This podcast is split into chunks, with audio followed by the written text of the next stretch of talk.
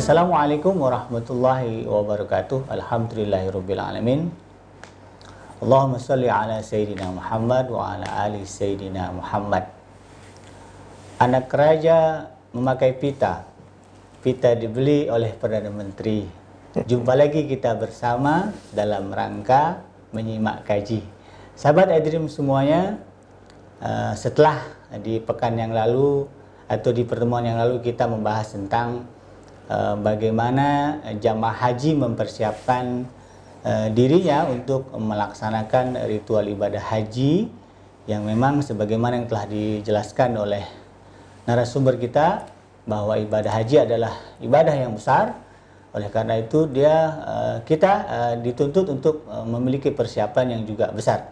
Nah, pada kali ini sahabat dirimu sekalian setelah kita kemarin menyimak tentang bagaimana persiapan jamaah uh, untuk uh, menunaikan ibadah haji, maka dan uh, situasi pada hari ini uh, jamaah di mana jamaah sudah menuju ke kota Madinah. Nah, untuk itu uh, tentu ada banyak hal-hal yang perlu diketahui oleh uh, calon jamaah haji ketika mereka sudah berada di uh, kota Madinah. Untuk itu telah hadir bersama kita uh, narasumber uh, tetap kita yaitu Al Ustad Al Fadil Abdullah Haidir LC yang akan membahas tentang uh, bagaimana atau apa saja yang perlu kita ketahui seputar uh, kegiatan jamaah haji uh, ketika sudah berada di kota Madinah. Assalamualaikum Ustaz. Waalaikumsalam warahmatullahi wabarakatuh. Alhamdulillah mudah-mudahan sehat walafiat. Amin. Jadi saya dapat info Ustaz bahwa uh, jamaah sekarang sudah berada di kota Madinah. Mm -hmm. uh, jadi mungkin setelah di uh, pertemuan sebelumnya kita sudah membahas tentang apa yang harus dipersiapkan oleh jamaah, maka tentu ada baiknya ya sahabat dream sekalian juga mengetahui uh, bagaimana atau apa yang harus uh, diketahui dan dilakukan oleh jamaah ketika berada di kota suci kota Madinah ya. ya. Untuk itu Ustaz saya persilakan nih hmm. untuk memberikan berbagai penjelasan terkait hal-hal yang mungkin perlu dan bisa jadi wajib ya bagi jamaah ketahui tentang ritual atau kegiatan-kegiatan yang uh, bisa dilakukan selama di uh, berada di kota Madinah. Baik, Assalamualaikum warahmatullahi wabarakatuh. Waalaikumsalam warahmatullahi Bismillahi walhamdulillah wassalatu wassalamu ala rasulillah wa ala alihi wa mawala amma ba'd. Sahabat Edrim, di mana saja berada, semoga Allah berkahi Amin. Berkahi kita, ridhoi kita, Amin. Ya dan mudahkan segala urusan kita. Host kita yang ganteng dan soleh, Alhamdulillah. Uh, Bang Taufik Abu Kenji, ya. yang mudah-mudahan juga Allah selalu berikan keberkahan dalam kehidupannya. Amin. Amin ya rabbal alamin. Uh, sahabatnya Dream yang dimuliakan Allah Subhanahu wa taala, uh, kita sudah dapat informasi memang bahwa sebagian dari jamaah haji dari negara kita sudah, sudah ada yang berangkat ke... ya. Dan memang biasanya jamaah haji dari negara kita ini dibagi dua gelombang oh, ya, iya. gelombang pertama dan gelombang kedua. Gelom, uh, bukan kloter, gelombang. Okay. Nah, dan kloter itu bagian dari gelombang. Iya. Jadi dalam satu gelombang itu sekian kloter. Oh ya, iya. Gitu ya. Nah, gelombang pertama ini adalah jamaah yang berangkat pada masa-masa awal, sejak awal ya. Iya. Nanti ada gelombang kedua yang sudah mendekati hari hajinya, begitu. Nah, gelombang yang pertama ini biasanya datangnya ke Madinah dulu. Oke. Okay. Ya. Baru nanti ke Mekah. Oh, perbedaannya di situ gitu. ya. Gelombang kedua datangnya langsung ke Mekah, Mekah. ke Jeddah ya. Iya. Jeddah nanti ke Mekah. Selesai haji baru ke Madinah. Oh, dibalik gitu. ya? Dibalik. Okay. Ya, jadi itu masing-masing yeah. Iya. uh, ada ada apa namanya perbedaan uh, awal kedatangan. Nah, yang gelombang pertama ini, kloter-kloter pertama, entah sampai kloter berapa ya, apakah kloter uh, 50 apa sekian, yeah. gitu ya. Itu biasa datangnya ke Madinah dulu. Ke Madinah. Ya, dulu. jadi mungkin kisaran sepekan dua pekan ini, mungkin sampai tiga pekan yeah, bahkan, yeah, betul. Uh, itu datangnya ke Madinah dulu. Jadi gelombang yeah. pertama ke iya. Madinah yeah. dulu. Mm -mm. Nah, uh, tentu saja juga uh, bagi yang sudah datang ke Madinah atau yang mau berangkat yeah. ya, pada hari-hari ini atau dalam pekan-pekan ini, maka uh, jamaah akan menuju ke Madinah. Ke Madinah. Mm -hmm. Baik, uh, tentu saja dalam hal ini uh, banyak hal yang patut kita pahami. Pertama tentu saja juga kedudukan kota Madinah Betul, yang sangat agung, yang sangat besar dan juga beberapa tempat yang juga sangat layak diketahui dan diziarahi. Oke. Tapi itu insya Allah akan kita bicarakan pada pertemuan berikutnya. Oh, ya. Kita akan lebih pada teknisnya saja. Iya, iya. Ya. Teknisnya saja. Eh, yang yang jelas eh, ketika jamaah haji tiba di Madinah ini eh, belum ada amal haji secara khusus. Oke. Ya, jadi di Madinah tidak ada amalan haji yang khusus ya. Yang khusus ya. Ya tawaf, sa'i, jumroh, segala itu kan nggak ada. Itu semua adanya di Mekah. Iya. Ya. Jadi kalau mau dikatakan memang tidak ada kaitan langsung dalam amal ibadah Haji. haji. Meskipun nanti ada ya karena dari Madinah ada mikotnya ya dari Madinah. Oh, iya. Ya. Akan tapi tentu saja eh, bukan berarti tidak ada sama sekali hubungannya ya karena antara Mekah dan Madinah juga dua tanah suci yang Iya, sangat kota suci, memiliki keterkaitan yang sangat erat Betul. dan apalagi eh, jamaah haji sudah ke sana ya mestinya atau wajarnya ya dia berziarah ke Madinah begitu Iya. ya. Baik, eh, pada dasarnya prinsip dasarnya ketika datang ke Madinah itu eh, yang diziarahi paling utama tentu saja adalah Masjid Nabawi. Oh, di situ kan ada makam Ya Rasulullah. ada makam Rasulullah Sallallahu Alaihi Wasallam dan Masjid Nabawi tentu memiliki keutamaan yang sangat yang sangat besar ya termasuk satu di antara tiga masjid yang Rasulullah sangat anjurkan untuk kita ziarahi. Oh, betul. Kata Rasulullah tusyaddur rihal illa ila thalathati masajid. Jangan kalian melakukan suatu perjalanan dengan persiapan yang sangat khusus ya, tentu dengan tujuan ibadah Iya. kecuali ke tiga masjid. Yang pertama, Masjidil Haram, yang kedua. Masjid Masjid Hadza, masjidku ini, Oh, Masjid Masjid Nabawi. Masjid Nabawi. Ya, Yang ketiga. wa Masjidil Aqsa. Wah, itu dan Masjid Aqsa. Maka ya termasuk hal yang seharusnya menjadi harapan, cita-cita dan keinginan setiap muslim, Muslim, ya. ya dapat mengunjungi ketiga masjid ini. Betul. Ya, ya mudah-mudahan yang belum Allah berikan kemudahan, Amin ya Allah. ya, yang sudah juga mudah-mudahan Allah kasih kesempatan Amin lagi ya dan Allah ya Alamin. eh, ya terus Allah berikan kesempatan. Ya tentu saja juga fadilahnya banyak, sholat di dalamnya dianggap eh, apa namanya dinilai seribu kali sholat dibanding di masjid yang biasa. lain, Oh. ya, kecuali di Masjidil Haram. gandakan. Oh, ya. kecuali di Masjidil eh, Haram. Haram yang dilipat gandakan 100 ribu kali eh, sholat. Baik, eh, apa yang dilakukan oleh jamaah haji secara khusus? Ya tidak ada yang dilakukan kecuali ibadah-ibadah yang mungkin nanti terkait dengan Masjid Nabawi, kemudian nanti ziarah-ziarah. Oh, ke situs-situs ya. Ya, ziarah, apakah ziarah ke makam Rasulullah, ziarah ke Baki, ziarah ke Uhud dan seterus dan seterusnya. Nah, nah, yang penting di sini nanti harusnya jamaah haji harus ingatkan berbagai macam eh, apa namanya situasi di sana. Ya, tentu saja pertama kali datang ya eh, banyak hal yang berbeda ya. Iya. Eh, kebiasaan, budaya, adat dan seterusnya, perilaku masyarakat Arab yang mungkin tidak lantas bisa apa namanya eh, sebagaimana yang kita biasa bergaul di tengah masyarakat kita. Budaya jadi pasti budaya, beda. masyarakat, bahasanya dan lain sebagainya. Sedikit banyak kita segera adaptasi dengan eh, kondisi, ya.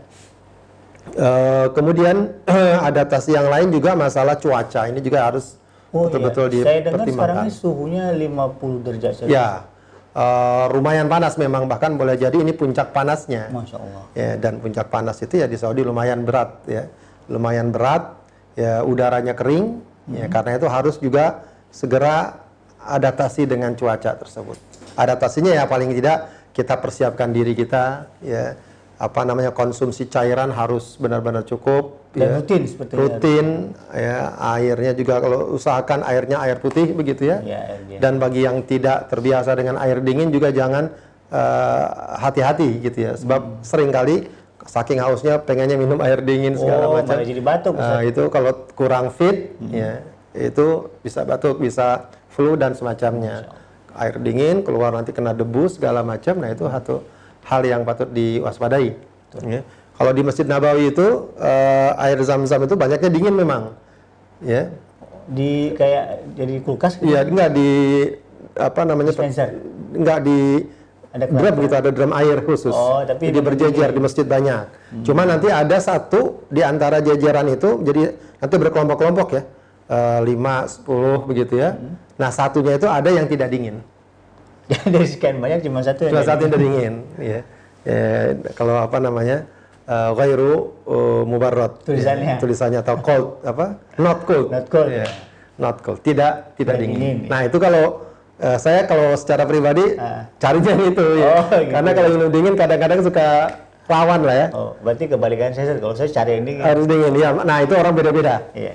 Eh, beda-beda. Nah, itu yang harus juga diperhatikan. Oke. Ya, jadi adaptasi dengan cuaca. Termasuk juga kalau memang kita ini gunakan masker juga cukup bagus. Kenapa ya. Ya karena di sana debu, apalagi musim Oh, panas. musim panas Debunya sangat dia. ya kering. Di sana yang namanya debu itu banyak sekali. Ada Ya, jadi sih. dari padang pasir kan. Oh, betul. itu eh, kalau juga kurang fit cukup mengganggu. Hmm. Ya, cukup mengganggu. Termasuk juga menggunakan kacamata apa sunglass ya. Oh, apa sunglass yang warna-warna gelap. Nah, yang gitu ya. gelap itu itu juga penting juga, lumayan cukup membantu karena apa namanya sinar itu sangat keras, sangat Jadi itu kencang. bukan gaya Ustaz ya. Oh bukan gaya, ya jangan kayak di sini bukan kita gaya, enggak di sana itu yang benar sangat dibutuhkan, Oh, Ya, gitu. sangat dibutuhkan. Jadi hal-hal kayak gitu mungkin sepele ya, Betul, betul. tapi pandangan mata itu kalau kena sorot matahari atau pantulan di sana kan banyak beton ya, Iya. Eh, di lantainya, dindingnya segala putih macam, kan? iya. Itu kalau kita ini, anu mata pegal sekali, Silau gitu. silau sekali. Nah kalau kita pakai itu cukup membantu. Oh, Jadi uh, terus juga apa namanya body lotion ya atau apa istilahnya itu? Oh iya, untuk Uh, pelindung, pelembab. Iya pelembab ya, pelindung iya. Uh, wajah itu, itu juga penting juga. Betul. Jadi jangan jangan disamakan dengan di sini. Enak aja kita keluar begitu aja enggak. Kita mau keluar itu harus benar-benar. Mungkin saat kalau perempuan lumrah tuh. Nah, kalau yang laki-laki Laki juga termasuk. Bener, laki juga termasuk. Saya kalau di sana itu pakai lotion gitu. pakai lotion. Bahkan kadang-kadang saya cocoknya yang di sana. Oh, gitu. ya. Ya ini bukan promosi ya. Ada beberapa yang memang eh, di sini eh, mungkin cocok, di sana enggak. Karena udaranya keras. Betul beda. Jadi harus yang agak tebal atau apa Betul, gitu. betul, ya. betul, ya. Ya, nah itu ya kayak gitu sederhana ya, tapi memang harus Harus jadi perhatian. Jadi perhatian, ya. Karena memang nanti kalau kurang-kurang ini bisa pecah kulit, bisa apa gitu. Termasuk bibir juga gitu. Hmm. Kering Jadi-. Iya, jadi kita pakai pakai lipstick aja. ya. Oh, oh iya, iya, ada balem apa Ada balem, itu iya. ya untuk eh, Nah, nah, itu adaptasi cuaca. cuaca. Ya harus benar-benar kita ini kan ya apa namanya perhatikan ya jangan gampang begitu aja jalan di panas terik segala macam. Bisa makan seperti di Ya, sini. sehingga ya, itu eh, jangan ini. Ya, misalnya kalau jalan ya kan kalau orang laki suka pakai sorban tuh, nah sorbannya dia taruh aja di kepala. Gitu. Dengan Kalau- tujuan apa tuh? Biar lebih terlindung. Oh iya, Ya, biar kan- tidak langsung kena sinar sengatan matahari, matahari. Itu kalau siang ya. Ya kayak itu anu kadang-kadang banyak orang yang eh, kena stroke, kena sengatan itu. Oh, heat stroke itu namanya. Heat stroke itu namanya, heat stroke itu ya. Nah, kayak gitu sengatan panas itu kalau nggak kuat bisa bahaya. Jadi sekali lagi eh, hal-hal seperti ini harus dipahami. Ya, karena ini memang masalah kesehatan ya, bukan masalah ibadah, tapi sebagaimana kita bicarakan kemarin, Hmm. apa namanya eh, kesehatan pasti sangat berpengaruh bagi eh, bagi ibadah kita. Dan ini posisinya kan belum sempat ke Mekah. Ya belum, apalagi belum sempat ke Iya. Mekah, masih lama. Di Madinah tuh kisaran 15 sampai 20 hari. Betul. Iya, dan belum apa-apa jadi ya Begitu bukan ya memang bagus lah ya sampai mana masya Allah semangat Iya, iya, ibadah segala macam Eh, uh, pokoknya ibadah terus begitu ya Iya, nah ini eh, hal yang patut terus ya betul kita semangat ibadahnya bagus Iya. ya. tapi harus eh, kita kuatkan diri kita kita sadarkan saya harus sehat Ya. Ya, saya harus sehat, fix apa namanya fisik harus kuat Fit, dan ya. seterusnya. Ya. jadi di tengah semangat ibadah itu juga tadi antisipasinya, kemudian juga jangan lupa apa namanya istirahat. Ya. Oh, Ya, apa makan yang cukup, istirahat yang Cukup juga. cukup juga. Makan yang teratur, istirahat Makan teratur ya, terutama sarapan tuh biasanya. Kadang-kadang orang lupa tuh ya, sholat subuh segala macam, lama zikir di sana, nggak pulang-pulang misalnya. Ya jam 9, pulang jam 9, jam 10 misalnya. Mungkin nanti di restoran makanan udah nggak ada. Oh gitu Ustaz ya? Iya biasanya mungkin restoran hotel tuh atau prasmanan. Oh, iya kan ada mungkin jam ada jamnya kan. Nah itu harus kita lihat itu sampai jam berapa. Ya sebab wah habis. Ya kadang-kadang mungkin orang malas keluar segala macam. Udah tidur aja segala macam. Nah itu eh, hal kayak gitu sepele ya kelihatannya, tapi Bisa kalau mempengaruhi kesehatan. bisa mempengaruhi keseha- kesehatan. Betul. Jadi tadi eh, adaptasi apa pertama Eh, lingkungan, ya adaptasi cuaca. cuaca begitu ya. Eh, kemudian juga adaptasi ya lingkungan juga sih tempat sekitar. Mau yang Ustaz bilang itu eh, apa namanya? eh, penguasaan tentang Medan. Nah, gitu ya. Medan. Nah, nah, kalau ini di sini masalahnya gini, yang sering bermasalah itu orang kalau baru datang, Ya. dia masih belum terlalu kenal daerah gitu. Oh. Kalau syukur-syukur biasa sih kalau datang-datang pertama itu hotelnya dekat ya. Ah. Jadi depan turun langsung masjid. Masjid. Nah, yang repot kalau hotelnya itu mungkin sekilo dua kilo dari masjid. Oh iya Gitu. iya iya. Tapi ada kendaraan umum kan sih ke sana kayak taksi, atau angkot. Ada, cuma kalau kita nggak paham juga agak repot ya. Dan biasanya kalau musim haji kan rame gitu ya. Iya, misalnya rame juga kalau tanggung juga naik mobil juga nggak biasa naik kendaraan tuh turunnya nggak ada deket juga. Kadang-kadang ditutup jalannya segala macam. kan, iya. Nah, yang saya maksud adalah kalau masih pertama-tama datang itu pahami tempat. Ya. Penginapan kita di mana? Iya. Ya paling nggak antisipasinya kenali dulu nama hotelnya, nama daerahnya, begitu ya. Terus ancer-ancernya lah ya. Patokannya. Iya patokannya ini kayaknya kalau kita keluar nih gimana ke mana ntar kalau pulang kita bisa balik gitu ya. Jangan Iya. terlalu juga mengandalkan ah saya mau rombongan iya rombongan bagus ya. Betul. Maka kadang-kadang namanya pisah-pisah kan, Betul kalau dari di masjid kan masing-masing masing-masing. Jadi yang kayak kayak gini harus benar-benar dipahami. Jadi jangan sampai terlalu semangat terus lihat orang pergi pergi gitu, tanpa mengawasi situasi. Iya. situasi. Nah, saya pernah dapat itu orang yang dari masjid nggak bisa pulang. Saya tanya kenapa kamu? Iya saya pas sampai sampai langsung ke masjid. Nggak bawa nggak bawa apa ID card, nggak tahu ini tempat. Dia, dia pikir mungkin ntar tinggal pulang kan gampang. Iya. Padahal yang namanya di sana itu lumayan Kan luas. kota Ustaz ya. Kota iya, ya di, di sekitar Masjid Nabawi lumayan luas dagang malam. Ya mungkin kalau udah eh, tiga empat hari udah mulai akrab ya. Tapi yang memang rawan yang ketika pertama kali Baru- baru datang. sampai itu. Baru sampai itu. Baru sampai, wah langsung ri- begitu rindunya dengan iya. masjid ah, iya. pergi. Nah, gitu. seperti itu. Kadang-kadang suka ada. Habis itu lupa hotelnya apa? Hotelnya gitu ya. apa? Ya mungkin dia awalnya berharap rombongan kan. Tapi yang namanya di masjid Bisa, iya. bisa aja. Apalagi kalau di Masjid Nabawi itu bedanya dengan Masjidil Haram. Eh, laki dan perempuan dipisah total. Oh kalau di masjid eh, Masjid Haram kan gabung Ustaz. Gabung ya bukan gabung sih artinya kalau suami istri pengen bareng-bareng Masih bisa. masih pega bisa bisa ada sholat di sebelah sana. Iya. Kalau masjid Nabawi enggak Tidak bisa ya. bisa total.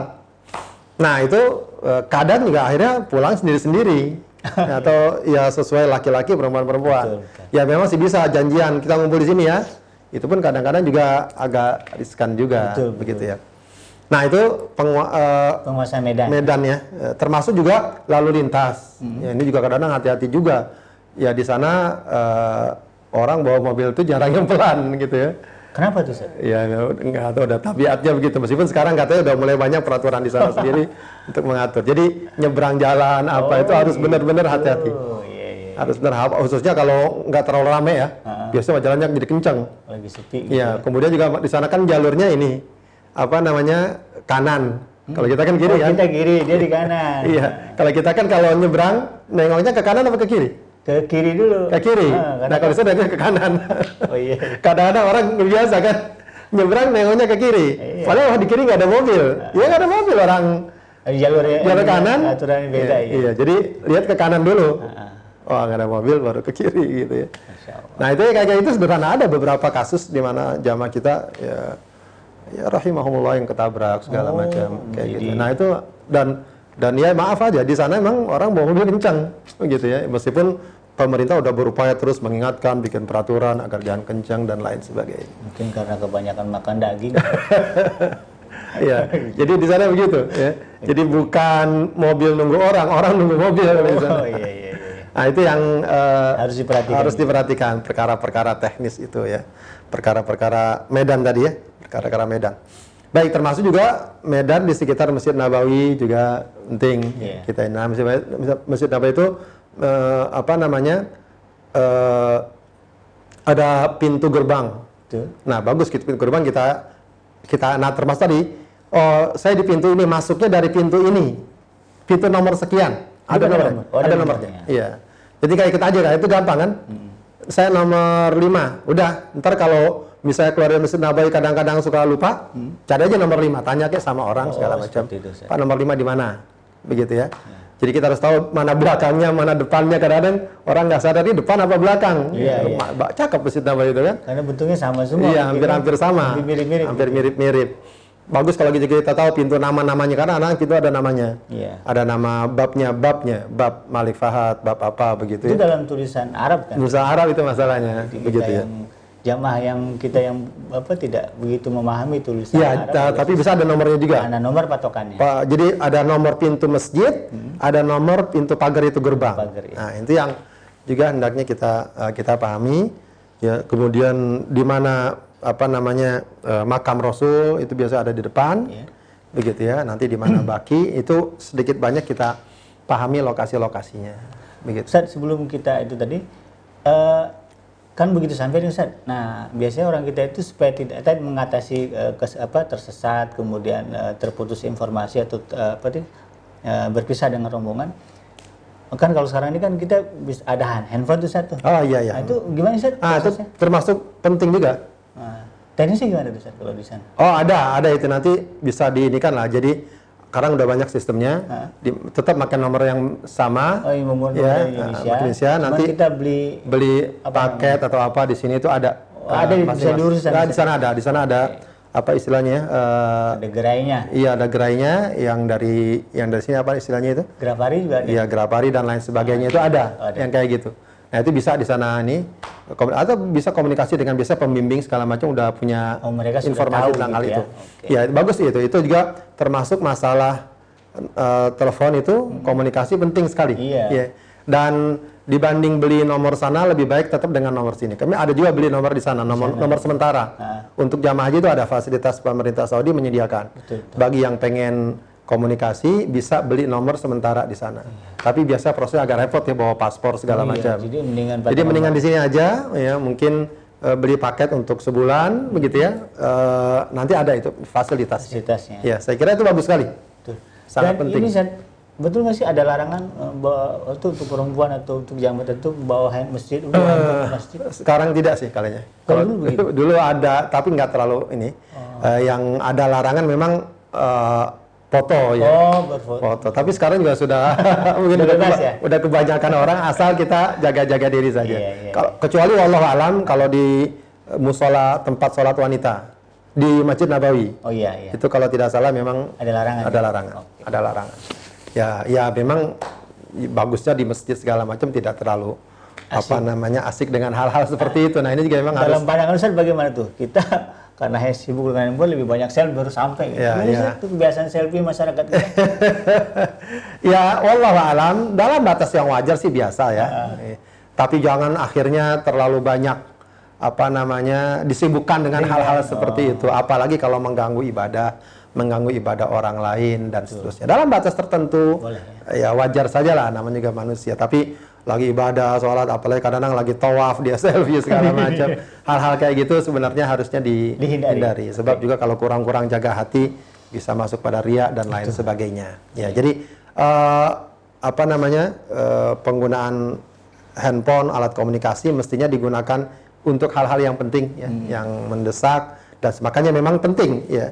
Eh, jadi setiap hari di eh, apa namanya di di charger di apa Di begitu cas ya. di cas ketika mau berangkat juga itu semua perlengkapan udah dibawa tuh ya Oh, iya, ya termasuk ID card segala macam biasanya andanya bawa Dan Gitu Ustaz, kan kalau haji itu suka ini Ustaz, kalau yang tua tuh ada gelang. Iya. Apa semuanya? Iya dapat itu semuanya dapat. Semua dapat? Iya mendadak dipakai itu. Apa, itu Sebab di gelang itu ada ada data yang lengkap. Oh. Nah, data depan nomor berapa, kloter berapa, makta berapa. Hmm. Itu kalau ada apa-apa dari data dari gelang itu bisa segera ketahuan. Itu khusus jamaah kita atau semua? Nggak tahu masing-masing biasa ada nggak saya kira nggak semuanya. Ada ciri Ada ciri itu itu bukan kebijakan pemerintah Saudi. Oh, itu gitu. kebijakan pemerintah Pemerintah kita. Tapi biasanya memang pemerintah Saudi sangat menganjurkan agar eh, pengorganisasian jamaah haji itu Hmm. eh, bagus ya, eh, agar tidak terlalu merepotkan dan Termasuk tidak- mungkin kita mungkin jamaah kita kali yang pakai seragam. Iya. Kalau itu nggak ada sih banyak jamaah Ada pakai seragam juga. Jadi bisa Untuk iya itu juga seragam-seragam itu cukup penting. Pokoknya apa yang kira-kira kita bisa dikenal itu bagus ya. Ya khususnya bagi maaf orang-orang tua apa Iya, yang kadang-kadang eh, sulit untuk eh, apa namanya mengatur dirinya maka itu penting agar orang segera tahu oh ini di sini oh ini di sini ya Iya. kloter ini maktab ini dan seterusnya. Jadi intinya semuanya penuh antisipasi. Ya, semuanya penuh eh, antisipasi eh, ketika pertama kali kedata kedatangan. Ya. Kemudian juga penting sekali kita eh, me- mengontrol ya eh, agenda kegiatan kita. Tentu yang paling utama adalah kegiatan iba- Ibadah. ibadah. Itu yang paling utama. Ya, jadi itu harus prioritas dulu, ya, jangan yang lain. Betul. Yang lain ya kalau misalnya masih bisa kita gunakan dan lain sebagainya. Ya tentu ibadah yang paling utama di Masjid Nabawi adalah ya sholat di Masjid Iya, Nabawi. Ada sholat apa Ustaz yang dikejar oleh jamaah rata-rata? Ah, sholat arba'in Iya, ya. Itu bagaimana? Iya, ya ini memang eh, satu hal yang patut untuk diperhatikan ya. Iya. Ya tentu kita tidak ingin menghalangi semangat jamaah untuk sholat, Iya. tapi tetap juga harus betul-betul ada apa namanya eh, sikap yang proporsional. Oh, ya. jangan berlebihan Jangan gitu ya. berlebihan dalam arti kadang misalnya lagi sakit segala macam dipaksakan. Oh, ya. iya. Apalagi misalnya ibu-ibu ya, segala macam eh, karena fadilah sholat arba'in di Masjid Nabawi. Memang ada hadisnya, hadis riwayat Ahmad. Ya, cuma memang para ulama umumnya mengatakan hadis itu hadis yang dhaif, yang Oh, lemah. gitu. Kata Rasulullah siapa yang sholat di masjidku tidak eh, selama 40 waktu tidak ada yang apa namanya ketinggalan maka akan diselamatkan dari neraka, diselamatkan dari nifak, diselamatkan dari azab dan seterusnya. Ya, katakanlah menggunakan hadis dhaif dalam fadhailul amal Iya, itu memang tetap bisa. Ya, Dibolehkan. kita tidak mengatakan nggak boleh atau bid'ah tidak. Itu tetap bagus lah kalau orang. Cuma memang eh, harus betul-betul jaga Oh, eh, iya.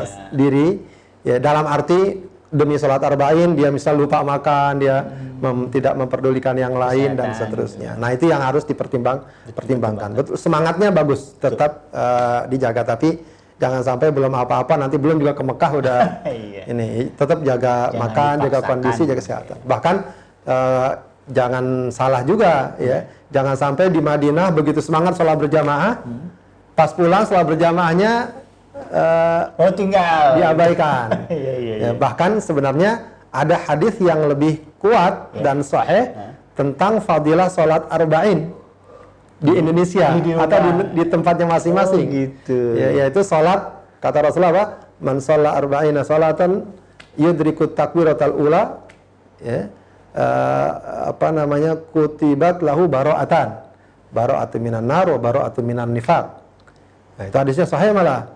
Siapa yang dapat sholat 40 waktu mendapatkan takbir pertama. Jadi imam takbir dia takbir. Oke. Itu 40 waktu. Dalam konteks berjamaah, ya? Hah? Berjamaah. Berjamaah Sholat ya. berjamaah. Iya, berjamaah. Sholat berjamaah. Begitu ya. Itu akan dilepaskan dari Api neraka. eh, eh, dibebaskan dari dua dua perkara eh, yaitu dari dari neraka dan dari nifak kemunafikan. Nah itu artinya maksudnya adalah eh, oke semangat sholat berjamaah ngejar arba'in di Masjid Nabawi tapi juga hendaknya itu menjadi apa istilahnya eh, semangat bagi dia untuk terus sholat berjamaah ketika nanti pulang ke kampung halaman begitu ya. Baik, eh, jadi eh, tetap harus jaga ritme yang yang baik dalam eh, apa namanya selama berada di Madinah. Di Madinah. Kemudian eh, perkara lain lagi juga yang bagus ya, bukan berarti kalau kita beribadah eh, kita tidak melakukan hal yang lainnya, Iya. begitu ya. Tetap saja eh, hal-hal yang lain bisa kita lakukan ya. Eh, apa namanya? Mungkin kita eh, bertemu dengan saudara, dengan teman ya.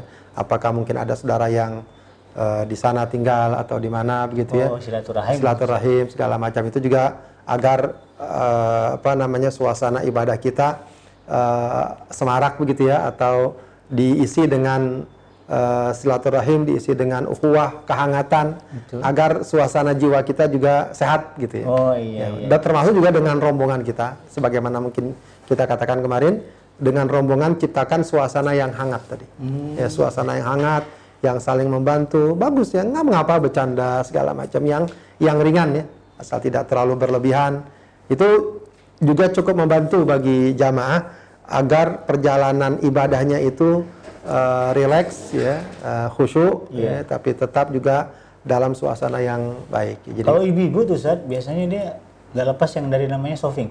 Belanja. nah, itu di Madinah Ya, termasuk shopping juga ya tidak masalah juga Nggak sebenarnya nggak masalah.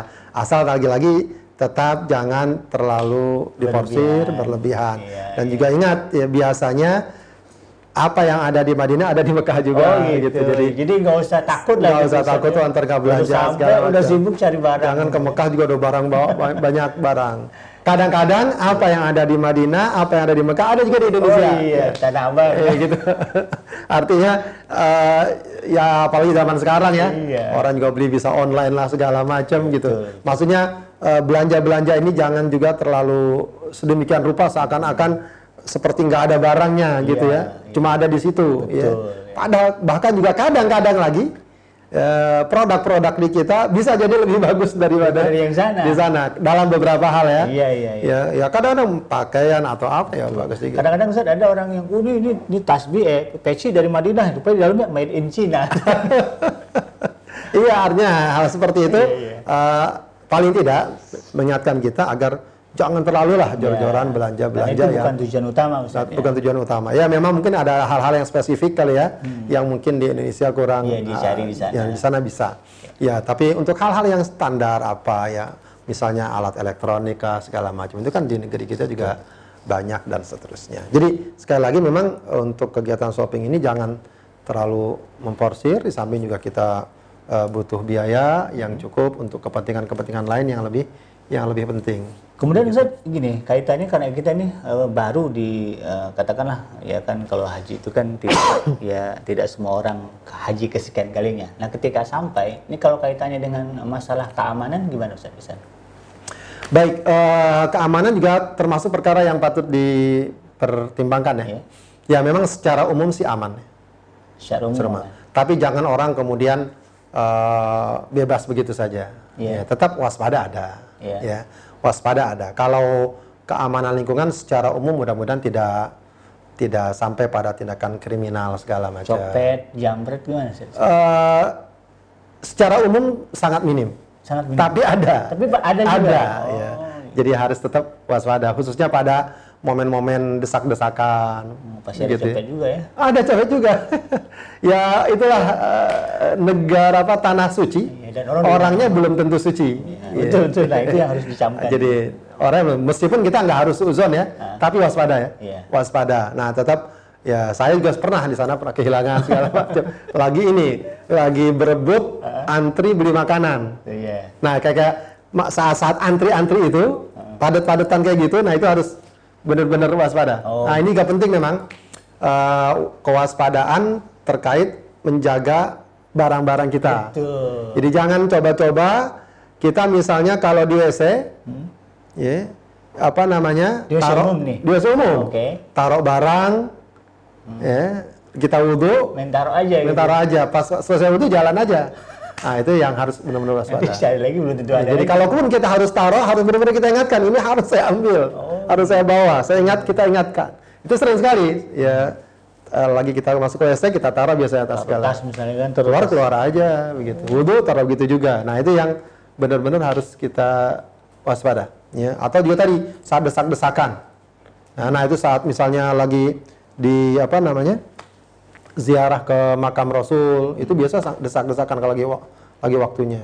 Apalagi bagi kaum ibu juga kalau ada waktu ziarah itu sangat desak-desakan. Apalagi nih Ustaz, orang tuh mengejar eh, spot apa tuh di yang raudhah. Ah, raudhah, Nah, gimana? Itu juga berpadat-padat bisa. Baik, jadi eh, kita coba aja membahas ya. Eh, jadi orang ketika ke Masjid Nabawi, eh, maka tentu sunnahnya adalah sholat di sana, Sholat terus di sana. memperbanyak ibadah, zikir, tilawah dan seterusnya. Ada eh, cukup bagus di Masjid Nabawi itu, ent- entah ya kalau musim haji mudah-mudahan tetap ada. Itu kalau habis sholat tertentu, itu di beberapa tiang pojok itu ada syekh di sana yang menerima bacaan surat Al-Fatihah kita. Jadi kita tinggal duduk di situ baca surat Al-Fatihah. Oh. Kalau dia ada yang salah dia betulkan. Nah, itu bagus sekali. Ya, saya senang sekali itu. Ya. Eh, pertama kita bisa ngetek ngetes bacaan bacaan kita, kita, ya sekaligus kita bisa tolabul ilm. Iya. Ya. Bayangkan kita ngaji baca Quran di Masjid Nabawi. Wah, itu Ya. satu fadilah. Padahal baca Qurannya, belajarnya itu sudah lumayan dan bukan lumayan, maksudnya sudah fadilah yang sangat Besar, ya. besar di Masjid Nabawi dan seterusnya. Dan kita juga bisa istifadah bacaan kita. Atau baca kita baca Quran saja, zikir dan seterusnya. Nah kemudian di Masjid Nabawi itu eh, di bagian depan ya, kiri itu ada makam Rasul. Jadi kalau kita mau ziarah habis sholat atau waktu tertentu kita ke arah ke depan, lalu kita ikuti arus biar nanti ada arah ya arus mes- eh, ziarah ke makam Rasul. Ya, cuma memang ziarah ke makam Rasul jangan kita bayangkan seperti ziarah di kita, Iya, bisa duduk, bisa tenang gitu. Enggak, ziarah sana artinya jalan aja. Oh gitu. Jalan pelan, udah sampaikan salat. Assalamualaikum ya Rasulullah, baik, Assalamualaikum ya Abu Bakar, Assalamualaikum ya Umar gitu. Dan sebetulnya kan makamnya betul kan di dalam Ustaz. ya? Di dalam ya udah kita nggak lihat makam, li- lihat di depannya aja. Hanya melihat pintunya Iya, jadi jangan wah seperti di sini enak gitu ya. iya. Kadang banyak ada sebagian jamaah begitu langsung duduk begitu duduk. ya. Iya lah, biasa diusir tuh. diusir. Jangan kaget kalau diusir. Jangan kaget ya. diusir. Jadi yang penting juga penting di Masjid Nabawi atau di Madinah, Hmm. kita yang paling penting saya kira bahkan menghadirkan ya rasa cinta kita kepada Rasulullah. Rasulullah kita ingatkan bahwa sekarang kita sedang ada di negeri atau kalau bahkan kita boleh katakan ada di kampung tempat Rasulullah dulu tinggal sampai dimakamkan.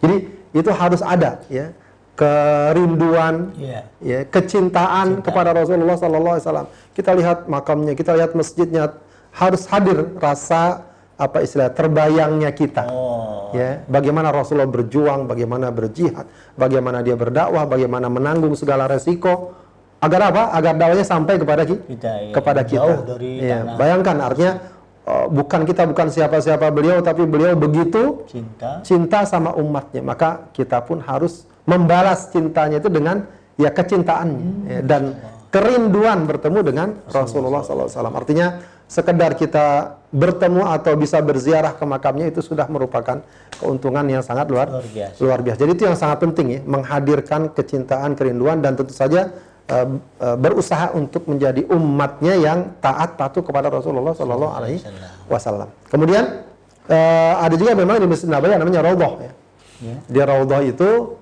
eh, kata Rasulullah apa antara rumahku dan mimbarku terdapat Raudhah min riyadil jannah. Ya, terdapat taman di antara taman surga. Surga. Ya. Itu memang tempat yang sangat spesial.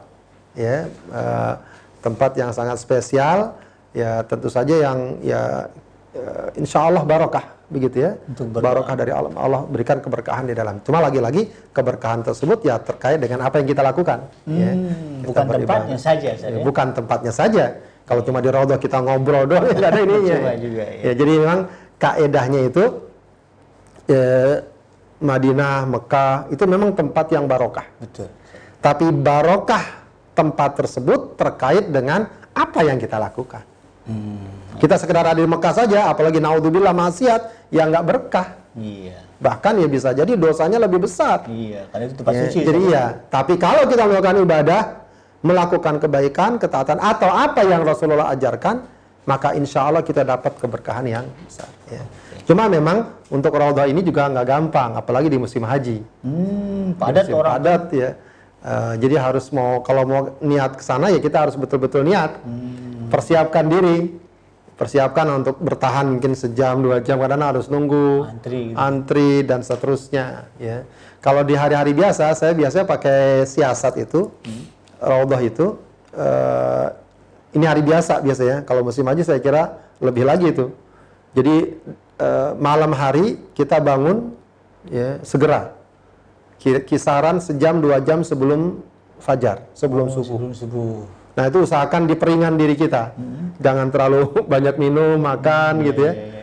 Eh, agar kita kuat bertahan. Ya, sebab kalau banyak minum pengennya kencing kan, Oh, iya, gitu ya. bolak-balik WC. Bolak-balik, nah, tapi kalau udah keluar nggak bisa balik susah Iya, lagi. iya. Nah masuklah kita ke area yang sudah dekat raudhah, Oke. gitu ya. Sudah dekat raudhah, ya udah kita sholat qiyamul lail, sholat witir, ngaji sampai subuh, Itu strategi sahabat dalam sampai sekali. subuh. Nah Iya. subuh pun habis subuh pun nggak langsung bisa datang biasanya nggak nggak langsung bisa masuk masih padat Masih penuh masih penuh nah nanti itu raudhah itu ada ininya ada A plusnya Ada ada jadwal. Ada jadwal untuk perempuan. Oh, gitu. nah kalau udah ada jadwal mau perempuan itu ntar di sekitar area raudhah ya luas lagi lah ya. Itu ditutup. Orang lagi nggak bisa masuk. Hanya perempuan saja. iya tapi orang perempuan belum bisa belum masuk. Oke. nah sekitar habis subuh lah ya sekitar setengah jam gitu itu udah mulai ditutup. Eh itu sudah bukan bukan bukan habis subuh. Sebelum subuh udah mulai ditutup. Jadi kalau kita datangnya agak lambat udah ditutup itu. Jadi ada semacam tirai gitu yang khusus. Ditutup tuh sekitar setengah jam sebelum subuh. Oke. jadi yang udah di dalam nggak bisa keluar atau bisa lah keluar tapi yang di luar nggak bisa masuk. Hmm. Jadi kita kalau di dalam aman Iya, iya. Wa- walaupun udah sampai Nah, nanti uh, mulai masuknya orang uh, jamaah perempuan itu sekitar waktu syuruk lah ya. Oke, jam, Ya, se- jam 6 lagi. Jam 6 jam 7. Nah, jamaah yang orang laki yang ada di dalam itu udah boleh berkurang. Pada udah selesai dia kan, Hmm. udah puas lah di ibadahnya, sholat, ngaji situ. Nah, ketika berkurang kita bisa masuk gitu dengan tenang. Jadi ngambil selanya itu di situ. Di situ kalau saya umumnya kayak gitu karena sebab kalau nunggu lagi desek-desekan. Pertama kita nunggu diri capek segala macam. Itu Ustaz, maaf, apakah Masjid eh, Nabawi itu dibuka 24 jam? Masjid Nabawi dibuat 24 jam. 24 jam. Ka- ka- Kalau musim haji Ramadan dibuat 24 jam. Kalau hari-hari biasa eh, enggak. Oh, jadi Hmm. kalau kita yang sekarang jamaah haji eh, dari Indonesia, jadi jangan takut Ustaz ya. Ah, enggak takut ya. Kalau kalau musim haji dibuka 24 jam. Nah, terus Ramadan kalau, dibuka. eh, bolehkah kita mengambil keutamaan beriktikaf misalnya? Ah, boleh ya, jelas boleh. Ya di masjid biasa aja boleh apalagi di sana begitu ya. Maka eh, eh, Apakah ada fadilah tersendiri itikaf? Uh, walau alam betul ada uh, sebagian pa- para ulama mengatakan bahwa ya tikaf yang paling utama adalah di ketiga masjid itu. Iya, Ya, tikaf yang paling utama adalah ketika ketiga masjid tersebut ya. Jadi uh, gunakan fadilah dan keutamaan beriktikaf Oke. ya di Masjid Nabawi maka cari waktu-waktu yang enak begitu ya. Biasanya waktu yang agak dekat itu misalnya maghrib dan isya gitu. Itu enak tuh kan. Kita pertama nggak perlu bolak-balik segala macam. Ya apa namanya relatif juga pendek waktunya dan tidak terlalu dipotong misalnya dengan jadwal makan, makan mungkin makan malam bisa habis isya maka habis sejak sore kalau bisa mungkin dari sejak asar mungkin kalau bisa bagus. Betul. Begitu. Jadi diatur lah ya eh, kapan kita harus berangkat misalnya sudah habis isya pulang kan kita istirahat ya tidur. Nanti subuh sebelumnya bangun. Begitu sebelum bangun subuh kita bisa berangkat ke masjid sampai subuh pulang lagi gitu istirahat. Iya. Nanti zuhur berangkat lagi. Kalau zuhur mungkin bagusnya memang habis zuhur segera pulang lagi ya untuk makan istirahat. Nah, baru ketika nanti habis udah istirahat cukup asar eh, boleh tuh digas deh tuh ya sampai sampai isya ya kalau memang ini. Itu masya Allah banyak kesempatan dan umumnya jamaah haji itu memang kan udah nggak ada kegiatan lain kan? Iya. Ya, ya kalau mungkin kita di sini agak repot. Ya. Baik, eh, sahabat dream sekalian, eh, banyak hal yang eh, tadi dipaparkan oleh eh, Ustadz Abdullah Khaidir terkait bagaimana eh, seharusnya jamaah haji ketika sampai di kota Madinah. Eh, mungkin sebagai kesimpulannya ya bahwa eh, sesampai di sana kita tidak apa jangan sampai memporsir atau memaksakan diri untuk melakukan ibadah-ibadah yang sifat- sifatnya sebetulnya sunnah. Karena eh, bagi jamaah haji yang mungkin sekarang berada di gelombang pertama, ya kedatangannya ke kota Madinah dahulu, itu masih ada sekian hari yang eh, apa apa jeda ya sebelum melaksanakan ibadah haji. Jadi eh, seperti yang dikatakan oleh Ustadz bahwa eh, hal-hal yang sifatnya sunnah bagus dilaksanakan tetapi tidak eh, jangan sampai kemudian menjadi sebab melemahnya eh, fisik kita, eh, mental kita sehingga kemudian menyebabkan eh, gangguan ketika kita melaksanakan ibadah haji. Nah, bagi sahabat dream sekalian, bagi yang ingin mungkin eh, mengajukan pertanyaan terkait apa yang sudah dipaparkan oleh eh, narasumber kita pada kali ini, eh, silakan hubungi kita di nomor WhatsApp di 0822 9 1044. Nah, saya ulangi di 0822 9 1044. Dan eh, tayangan ini juga akan kita upload di eh, channel eh, YouTube kita di iDream TV. Bagi sahabat Dream sekalian silakan eh, saksikan eh, segala apa eh, segala tayangan kajian-kajian yang ada di eh, channel iDream TV dan jangan lupa di subscribe supaya uh, bisa berlangganan dan juga di like dan share. Uh, be- uh, subscribe dan uh, like yang diberikan oleh sahabat Dream sekalian merupakan sebuah support untuk uh, membangun channel uh, YouTube kita dan juga membangun uh, kualitas dari siaran-siaran yang ada di iDream Radio dan di iDream TV. Baik, eh, sahabat Dream sekalian, eh, saya ucapkan terima kasih kepada Ustadz Abdullah Khaidir LC yang sudah memberikan eh, kepada kita bersama paparan-paparan tentang eh, bagaimana seharusnya eh, kita eh, calon jamaah haji eh, melaksanakan runtutan-runtutan mempersiapkan secara teknis tentang eh, bagaimana apa yang patut dilakukan oleh setiap calon jamaah haji. Eh, Jazakumullah Ustaz, mudah-mudahan eh, semua ilmu yang antum berikan eh, kepada kita pada hari ini eh, bermanfaat dan bisa diamalkan oleh kita semua. Ada kalimat penutup Ustaz? Dari antum mungkin pesan-pesan spesial? Baik, eh, kepada jamaah haji yang sudah di Madinah, eh, selamat beribadah. Ya puas-puaskan dengan ibadah dan keberadaan di Madinah. Iya. dan jangan sia-siakan kesempatan yang ada. Ya bawa sabar yang banyak syukur yang banyak Betul. dan tetap dengan suasana yang lapang yang riang ya jangan terlalu dibawa perasaan-perasaan yang berat dan seterusnya dan tentu saja juga harus jaga diri atur eh, apa namanya eh, ritme kita agar eh, semuanya terjaga dengan dengan baik yang siap-siap berangkat juga ya kuatkan hati perbanyak doa dan terus apa namanya kumpulkan info sebanyak-banyaknya tentang apa yang selayaknya kita lakukan dan apa yang juga selayaknya kita hindari. Ya insya Allah dengan cara-cara seperti itu eh, adalah merupakan ikhtiar kita untuk mendapatkan yang terbaik. Oke. ya. Baik sahabat Azim sekalian, eh, jangan sedih ya, karena nanti setelah ini akan ada lagi kajian-kajian tematik eh, yang berkaitan dengan pelaksanaan ibadah haji di tahun 1440 Hijriah ini. Eh, itu saja yang bisa kami eh, sampaikan dari eh, iDream TV. Eh, kami segenap eh, kru yang bertugas eh, memohon maaf dan dibuka pintu maaf yang seluas-luasnya. Kalau ada kata-kata yang tidak berkenan di sahabat eh, di sahabat eh, iDream sekalian, itu semata-mata dari kelemahan saya sebagai host eh, yang memang manusia biasa kan kalau ada salah-salah. Kita tutup eh, kajian kita pada hari ini, pada kali ini dengan membaca doa kafaratul majlis subhanaka Allahumma rabbana wa bihamdika Asyhadu an la ilaha illa anta astaghfiruka wa atubu ilaik. Billahi taufiq wal hidayah. Assalamualaikum warahmatullahi wabarakatuh. Waalaikumsalam.